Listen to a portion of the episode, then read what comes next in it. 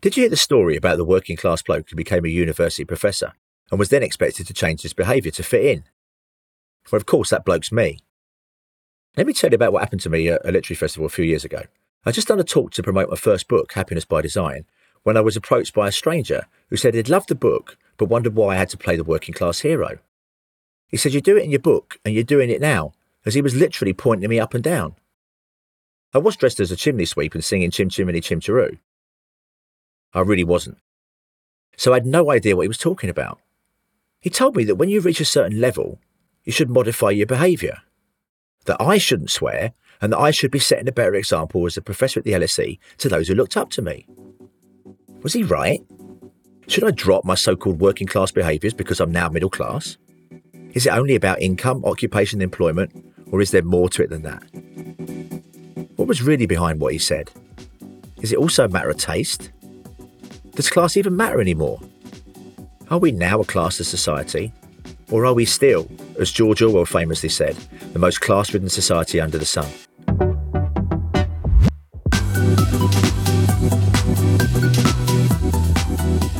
I'm Paul Dolan, a professor of behavioural science at the London School of Economics, and this is the Duck Rabbit Podcast. I've spent years researching human behaviour and happiness. I know what it makes to make us feel good, but now I'm interested in whether our polarised culture might be making us feel bad.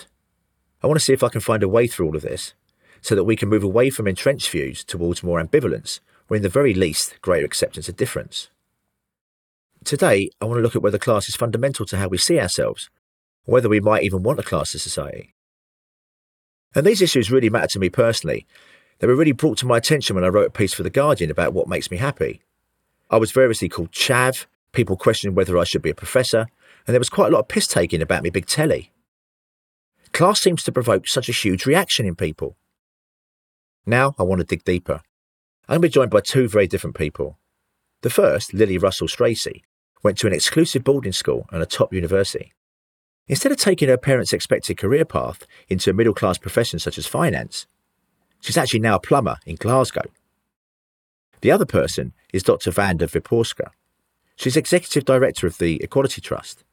She comes from a working class background and was raised by a single mum. She's from Chester and went to Oxford University after winning a scholarship at the local independent school. She says she was desperate to be middle class and it's what motivated her to study. What do you think of these two, and how do you judge them? My mate Rory Sutherland is joining me again. He puts all the academic work I do on behavioural science into practice in his job as vice chair of Ogilvy, a big advertising agency. What do you think about these comments made about me when I wrote a piece for The Guardian about what makes me happy? I actually grew up in a middle class household where not only was the television kept in a completely separate room, but it was in black and white until I was about 19. And I reacted against this and I've become a lifelong big telly convert. I also agree with you, by the way, that denigrating other people's pleasures is generally a nasty form of class or status signal because I, I, really like KFC. Okay, now if you said that in middle class circles, everybody would have to react with obligatory expressions of horror. But it's a great food. And I do envy nouveau riche people who enjoy money in a way that's completely uninhibited. You know, I bet having two bottles of champagne in a hot tub with a Cohiba cigar, I bet that's a real blast. The fear of what other people right. will think constrains your ability to enjoy your wealth. Why would you do that? Yeah, I think we'll come back to this issue of taste and class shortly, Rory, but let's first hear from our WhatsApp group. I see myself as someone who was brought up in a working class environment. I now live in an outwardly middle class environment, economically and socially, but I still feel, in a very basic sense, that I am and always will be working class. I think those people that attended those high end public schools like Windsor and Eton tend to have that elitist attitude. And I think people like uh, myself, if you like, we've just got to learn that confidence and make sure that we drive that through in our lives. I think there are people who are like maybe culturally middle class, but like economically insecure, for example. And it's because class, I think, particularly in the UK, is such a like all-encompassing thing. The upper class, I think, is like a gated section of society, and even if you go there and you're invited, you might not be very welcome.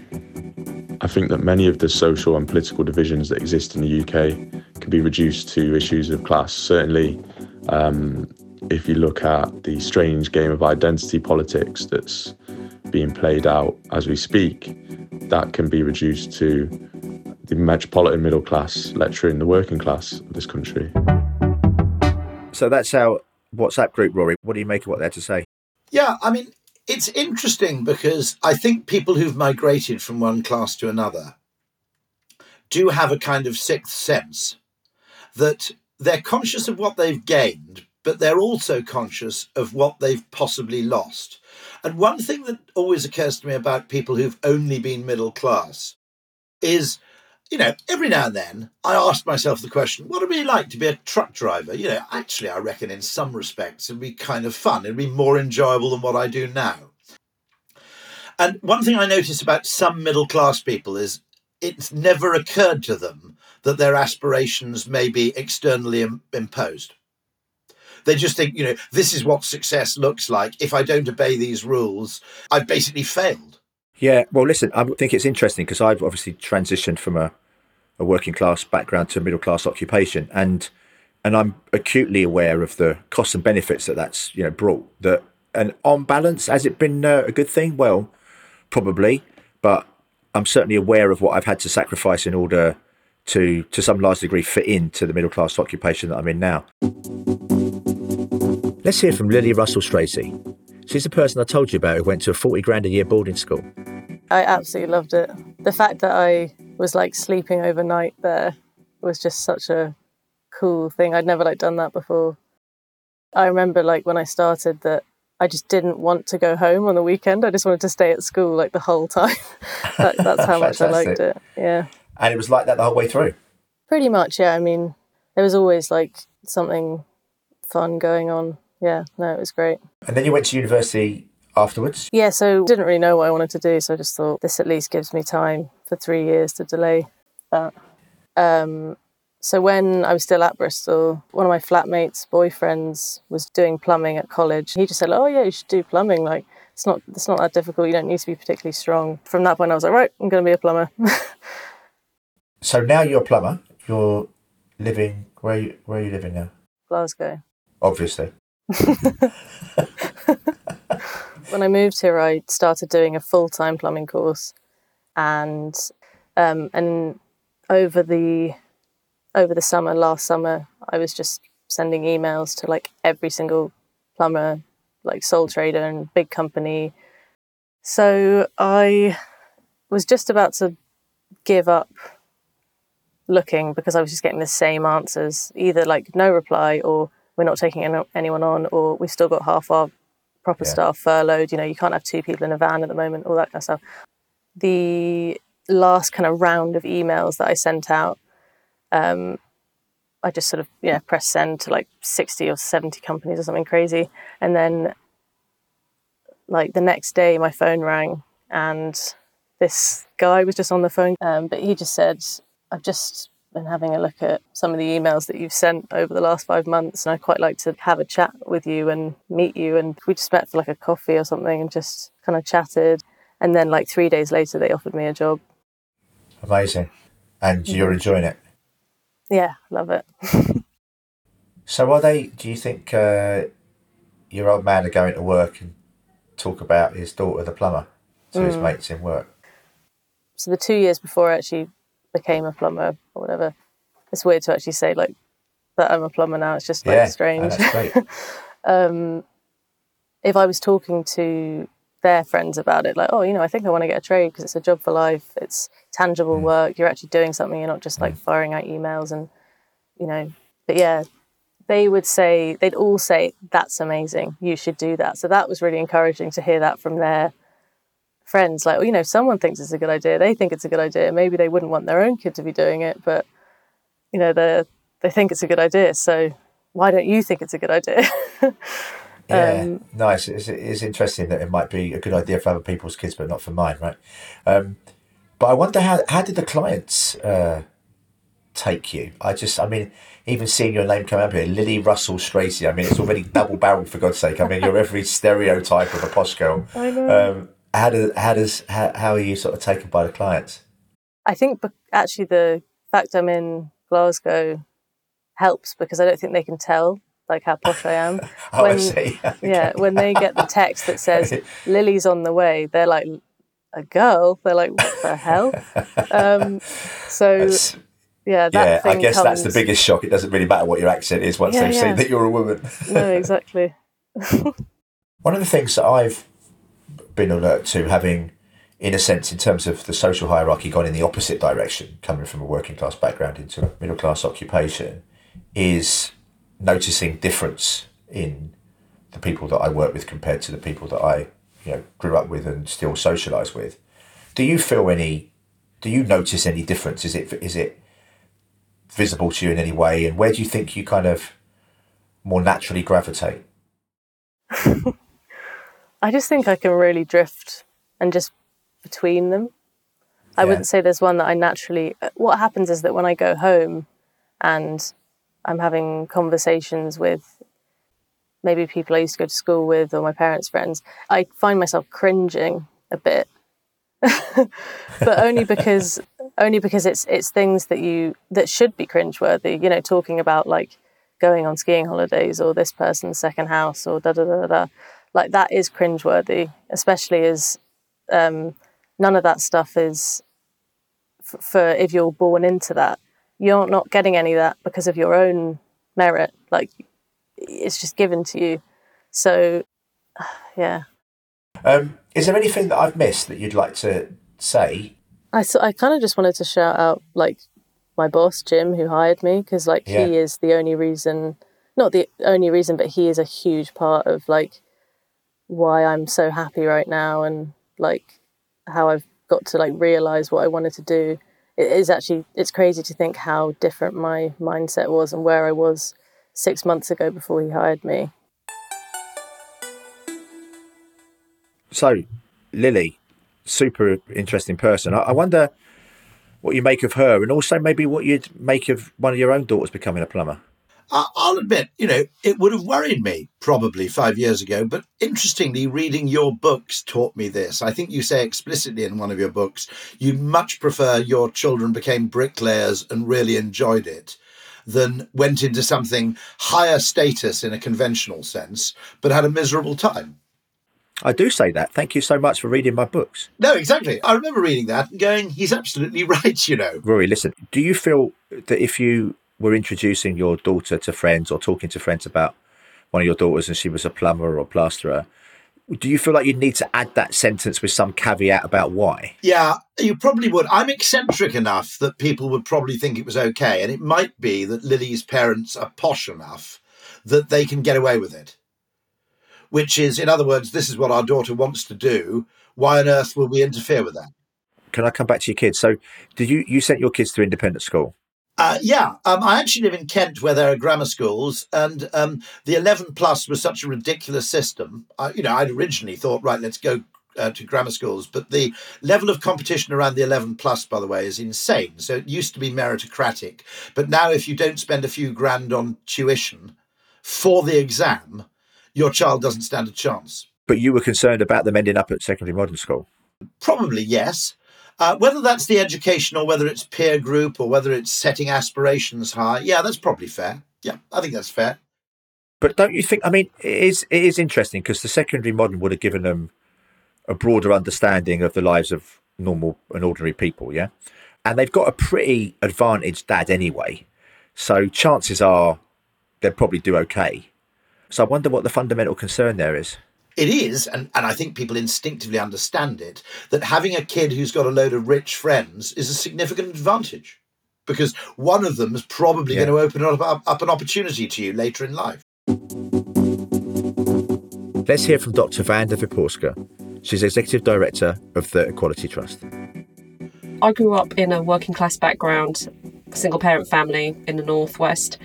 And at the age of 11, I was lucky enough to get a scholarship to an independent girls' school. And that really transformed my life. It's not that you're ashamed of where you come from, but you notice the differences. And, you know, it's a typical thing of thinking, knowing what cutlery to use or knowing, you know, what wine to choose and all of those sort of middle class affectations in a sense of Yeah. of, you know, not drinking instant coffee anymore and all of that sort of stuff. it could be that could be just a generational thing, but you know, you you acquire these sort of accepted tastes, and you before you know it, you know, you're doing all these sorts of things that you probably might have despised when you're a teenager.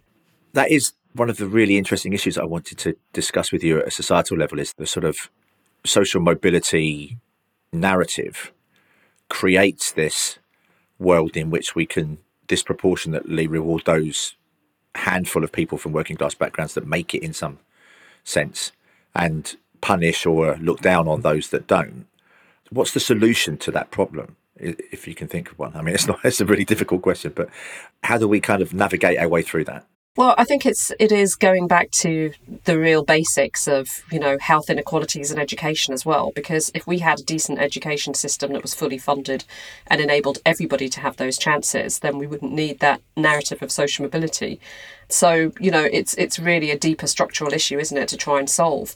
But I think also we don't do ourselves any favors by pointing to those people and saying you know look they've done it, so why can't you? Yeah. You know, it's the sort of rags to riches type story, isn't it? And we have to remember that these people are exceptions; they're not the rule.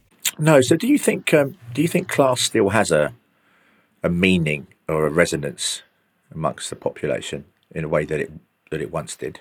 Yeah, I think class is really important, and I think it's it's even more important in a sense now that people are trying to pit you know, identity against class and failing to realise that, you know what, you can be black and working class or Asian and working class and you can be white and working class. And actually, you know, working class people have probably got more in common than than different ethnic groups or, you know, however else you want to cut it. So this whole sort of false binary of, you know, we either look at protected characteristics or we look at hmm. economics is just absolutely rubbish we've got to be really careful about how we talk about some of these issues and how we use the data in particular. But I think, you know, we realise now that, especially in the light of COVID, in the light of these huge inequalities in terms of working practices and, and jobs and occupations, that there's still a huge battle to be fought in terms of class. Because we've, what we've seen is the rich getting richer and the poor getting poorer. And if that isn't a class issue, then I don't know what is. Yeah, it was funny. You just what you reminded me of that. You know that classic racist comment that people always used to say. Some of my best friends are black. I wonder, did you think the same applies to class? Some of my best friends are working class. Do you sort of think that people can use that as almost like a, a sort of badge of honour in some sense? I'm not sure about that, but I think in terms of you know, I had a conversation with a friend of mine a couple of months ago who said to me, you know, by what token do you think you're still working class now? And I kind of sat back and I thought, oh, I feel really offended. And then I thought about it and I thought, there are very few aspects of my life now that are working class, but I still feel like I identify as someone who's working class. But the reality is, I'm, I'm not anymore. Um, so you know, I think there's there's more of an issue in terms of people who were working class and have sort of moved up, for want of a better word, um, thinking about well, how do we still see each, how do we still see ourselves? So, are some of your best friends working class? yeah. I, I, think that you might still be able to use the term because mine are too, right? I mean, that's the thing. I think, but I noticed that a lot of people, because of the narrative around success and status, they kind of do, as we said before, distance themselves from, you know, the people that they once were, and there isn't anything or any aspects of their life that you could tangibly say was still working class. Yeah, and I think it's also about how we support um, movements of working class issues that are coming more to the fore. So, you know, things like working class people in publishing and working class academic groups and working class writers you know we can support all of those things as well. And i think to some extent it's an, it's also about geography isn't it? Because you know that classic thing about becoming middle class is going away to university and then never really going back to where you came from. So you know you enter a different social and geography ge- geographical environment and that removes you from you know where you came from So, Rory, I wonder what you make of Wanda and what she had to say about her transition from working class to middle class. I think it's worth Yeah. acknowledging that for some people, that transition is quite painful. Because if it means essentially you lose your old friends and you find yourself with nothing in common with the people you grew up with, you know, people from established middle class backgrounds don't have to experience any of that identity loss. And I think there is an identity loss you know, and it varies. It might be greater for men than for women sometimes. I don't know. Let me just say that, um, yeah, so the evidence on that is suggestive of what you've just said is that um, there was a big program in the US called Moving to Opportunities program, where they basically took people from working class neighborhoods and moved them into more affluent neighborhoods. And, you know, again, this is a gross generalization of the evidence, but the girls, by and large, did all right. You know, they kind of, you know, those that wanted to read books and be learned, they actually did pretty well from that change. The boys, on the other hand, struggled, many of them, right? Because they came from working class backgrounds where they kick a ball around, smash the odd window. Um, and then they've moved to these areas where they have to, you know, act proper. Um, and they've lost a bit of themselves in that change. I'm going to move on now to our Twitter surveys. You know, every week, Rory, we put out some questions and we get these very kind and crazy people on Twitter to uh, answer our surveys. Um, kind, obviously. Um, and one of the questions we asked this week was what best defines someone's social class? And they had a choice between their jobs or their hobbies. Um, and I was interested to see that about 60% of people said hobbies and only 40% of people said jobs.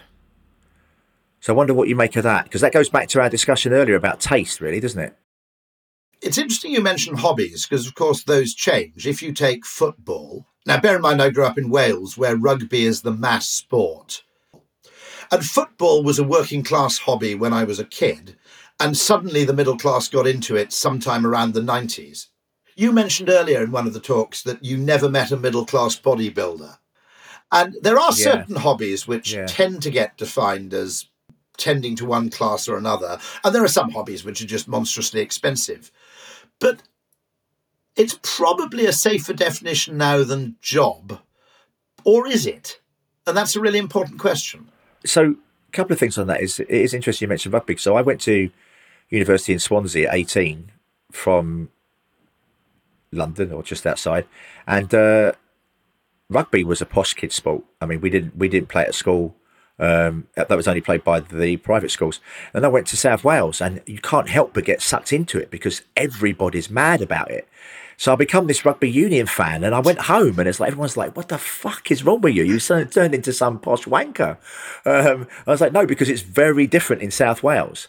So uh, that's that's one observation. But the other thing I was going to say is that um, there's been some work done recently by one of my colleagues at LSE, Sam Friedman, and a colleague at Oxford, and they've looked at what people in Who's Who um, report as hobbies. And it's exactly what you just said is that, like in the old days, they would put croquet and all these sports that rich people do. But now they say they go to the football. And and I wonder how much of, I mean, whether that's actually true or whether they're wanting to signal that they participate in hobbies that would otherwise be associated with working class people. I always tease my daughter, who's at Manchester University and is a bit of a lefty. If I want to threaten her, I said, Look, if you don't book your train ticket tomorrow to come home, I'll send you a Fortnum's hamper. Okay. and that's actually a threat. Okay. Because if she had to go into reception and there was a massive great box there with Fortnum and Mason on it, her street cred would be totally dead in the water. So it's a very weird kind of threat. I'm going to out you, basically, as a rich middle class kid. Yeah, yeah. Yeah. And um, it wouldn't work with my other daughter, Nice. who'd be delighted. But the, the the, the the the Manchester daughter would would be terrified by that prospect. I want to move on to our next survey question because this one asked about being successful at work and whether social class nowadays plays more of a role than it once did or less of a role. And really interestingly, only about a third of our respondents thought it matters more now, and two thirds thought it matters less now.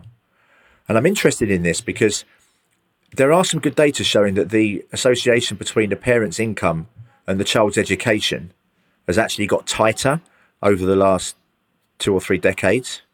So the responses to this question are actually in contrast, it seems to me, to what the evidence suggests. I just wonder what, what you thought about that difference. Well, you could argue that we've created a false meritocracy around the educational performance as a proxy for merit. Now, actually, I would say that in a lot of jobs, how well you do at a university degree, whether you get a 2 1 or not, is has very, very little predictive value for how valuable you're going to be as an employee. But we like it because it looks meritocratic. And so that really worries me because I think what we do is we use the educational system as a way to pretend that our snobbery is now entirely meritocratic and justified, whereas once it was ludicrous. Thank you, Rory. Once again, I'm still not clear about all of this. I need to talk to someone who's done some serious academic research in the area to help me make my mind up. I'm going to talk to my colleague at the LSE, Sam Friedman. He's a sociologist and he's written a brilliant book about class called The Class Ceiling Why It Pays to Be Privileged. I think part of the issue here is that some of our biases around class aren't really unconscious. They might not be acknowledged in public in uh, in polite society, but in the kind of interviews I've conducted over the last decade, I suppose they tend to come out eventually, right? Um, about people's what I would call kind of misrecognition of certain kind of classed behaviors as markers of merit or markers of intelligence or markers of sophistication. So whether that's your accent, your self presentation, the words you use, your taste, your lifestyle, your humor. Um, I think as academics, we might be able to take a step back and see that these things are fairly arbitrary. Um, that your accent clearly doesn't act as a good indicator of how well you might be able to do your job. But I think people routinely make these kind of judgments in settings that matter, in the workplace, in universities. Um, so I think it's partly that maybe there's a sense in which some of our biases around around class are are conscious, even if not acknowledged publicly. Fascinating. I'm really proud of the fact that institutions like the LSE are doing all they can to get kids from working class backgrounds to come to LSE and these elite universities, as they're called. You know, that's a great thing, of course. We want to see more working class kids going to university. I don't think anybody would argue with that. It just feels a little disappointing that, and a missed opportunity almost, if we take those kids and turn them into middle class graduates so that in the end, everybody's basically the same by the time they've gone through the three years at university. First of all, do you, do you agree that that's a shame? And secondly, if you do, what, what we might do to address it? It has real kind of costs for the individual in terms of their identity. And I, you know, I've done lots of work on this where you kind of track the kind of emotional or kind of hidden injuries to some extent that forcing people into that kind of identity mutation um, brings about. And the fact that, you know, often leaves people with this sense of dislocation from both their origin and their destination. I've talked about this a bit as a kind of feeling of cultural homelessness that you can sometimes get.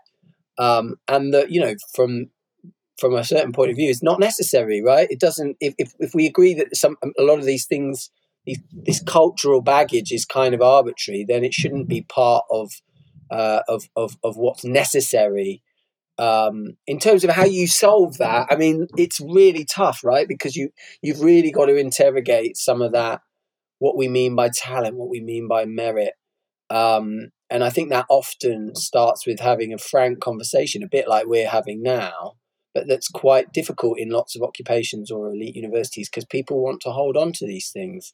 So we've been talking a lot about elite occupations. We talk about LSE and good jobs and stuff, which is all great. You know, that's the kind of thing that you want many people to go into and aspire to. And but of course, not everyone's going to make it. And I, I do have a question I want to ask you about social mobility because it's kind of almost taken for granted that it's a good thing, right? Um, that of course working class kids should be able to become successful and to become middle class. But I want to I want to talk about maybe some of the possible downsides of that, um, and starting not least with this kind of suggestion therein that sort of almost anyone can make it if only they work hard enough or have the right opportunities to, which enables us to very richly reward those successful working class people that make it, and at the same time punish and blame and make feel bad those that don't. No, I think you're absolutely right. I mean, Michael Sandel calls this the meritocratic hubris. You know, this sort of, and I think there's a there's a real danger of it, um, and I've become more aware of it now, sitting on the, the government social mobility commission. That often, you know, the the go to in organisations is, oh well, let's have a profile of somebody, or let's get the keynote speaker to be uh, a Paul Dolan, right? Somebody who's who's made it, and then they they get up, and it's supposed to be this kind of inspiring notion that if you know that the, the subtext is if if if I can do it, anyone can. And um, as you say, I think one of the real concerns with this, uh, and more generally, even the work that I've done, is you is this kind of fetishization of the top. Um, and and I think you know I'm becoming more and more aware of how kind of short-sighted that is in a way, and how it inadvertently acts to sort of add further kind of stigma or a sense of lacking in those who have perfectly legitimate reasons for wanting to do working class jobs.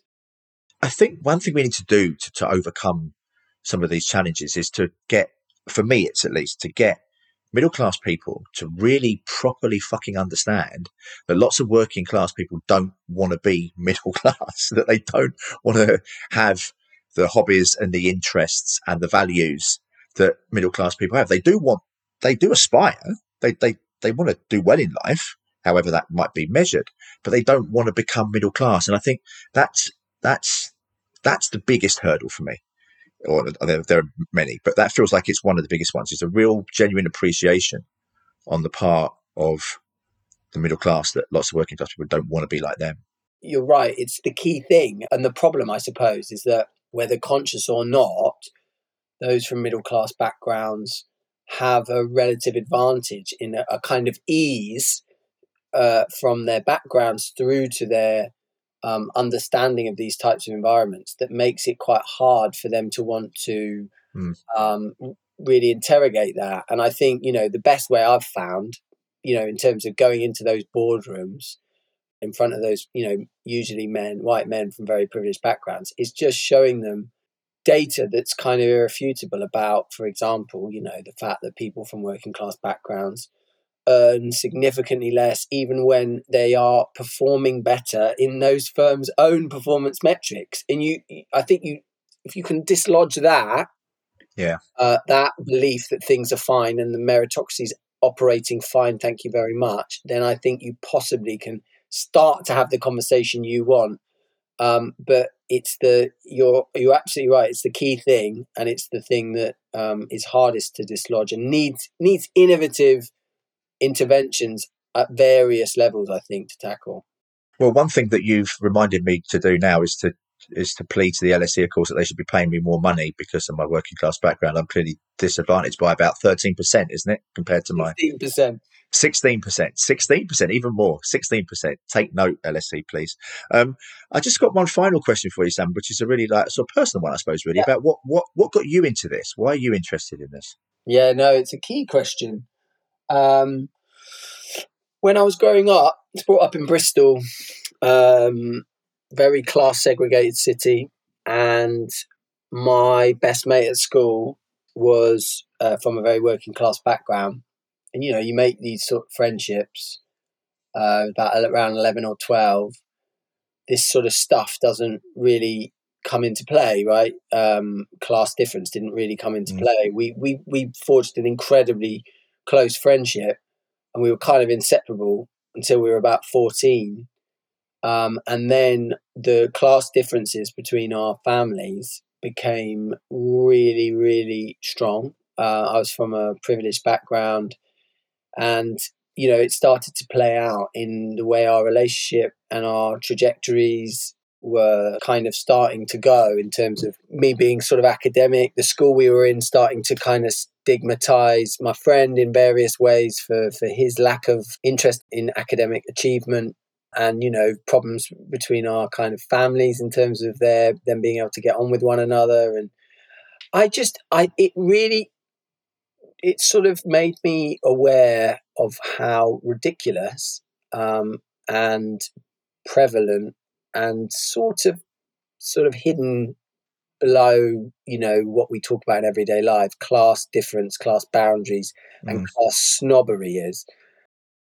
Just one final thing sam before we go though. I, I just just it just occurred to me that i should ask you whether you're still mates with your underprivileged working class oik friend yeah, I am actually, and I mean, interestingly, in the context of uh, social mobility, he's now, you know, he runs a very successful business. He's a sort of, you know, um, but yeah, I am still friends with him. Although I think, you know, it's definitely interesting that there's a sort of, you know, it's the residue of teenage friendship that keeps us going forward. I think in almost every other way, we are completely different people now.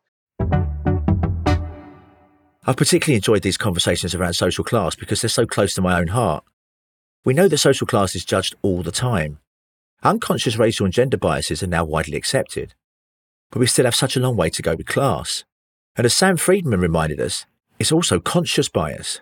See, I know I'm judged for my accent, my tattoos, my bodybuilding. I've seen it firsthand on many occasions.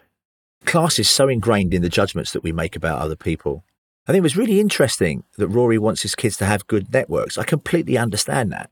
But you see, for me, it's more important that my kids have normal friends, that they understand wider society. I think this speaks to many of the implicit class value judgments that we make. It's interesting that 60 years after Michael Young, the British sociologist, satirised the rise of the meritocracy, that we still seem to be so committed to the idea that the cream rises to the top. I can actually remember gold top milk, and the cream never tasted that nice. See, there still remains this myth around social mobility. Even with the advent of robots and AI, we're always going to need supposedly low skilled jobs, such as cleaners, as well as the high skilled ones, such as surgeons. This means that we need to pay much greater attention to improving the working conditions, pay, and status of the supposedly low skilled jobs. I have to say, I don't like that term very much because many of those occupations still require skill. It's just that we don't judge them as well as high status jobs. The jobs that are supposedly aspirational do pay more money, but they don't always make people happy. I've always found it bizarre that most people would see it as a good thing when the son of a relatively happy builder becomes a less happy banker. And I'm so pleased that Rory now agrees with me. When we talk about social mobility, what we really mean is market mobility. We don't mean mobility in terms of better social relationships, more volunteering, or being more involved in family life.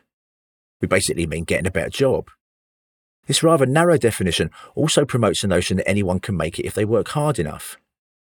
I became a professor at the LSE, so any working class bloke can. And if they don't, well, that's down to their own lack of talent and effort. This narrative simply props up the existing system and its gross inequalities. Instead of our obsession with social mobility and the fetishization of the top, as Sam neatly put it, we should focus on social justice, on ensuring that the milk tastes nice throughout the whole bottle. This means that we must afford respect to all essential occupations. One of the things that the pandemic has taught us is that the essential jobs, the key workers, are not the ones done by those who earn the most money or have the highest status. We need to remember that in a post COVID world. If we can't afford to pay people more, we can at least afford them greater respect.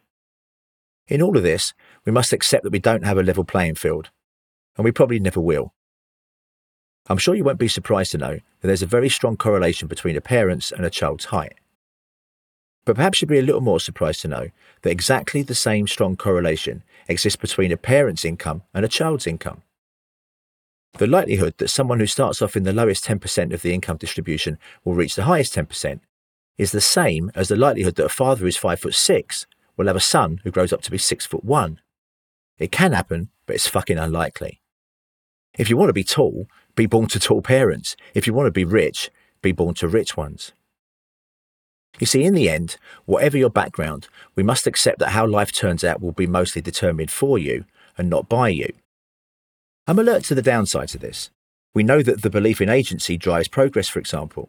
And so, as with most things, there's a balance to be struck. As with most things, nothing is either truly duck or rabbit. Just going back to that guy that chastised me at the festival for swearing. I've thought about him a lot, and I've come to the conclusion that it's fucking wrong. Swearing is who I am. I only ever use it as a means of emphasis, at least in work. We've got two kids a son who takes after his dad, he's a proper swearer. We've got a daughter who hates it. Different people, different values, different behaviours, they're living their authentic selves. That's the kind of class of society that I'd like to see.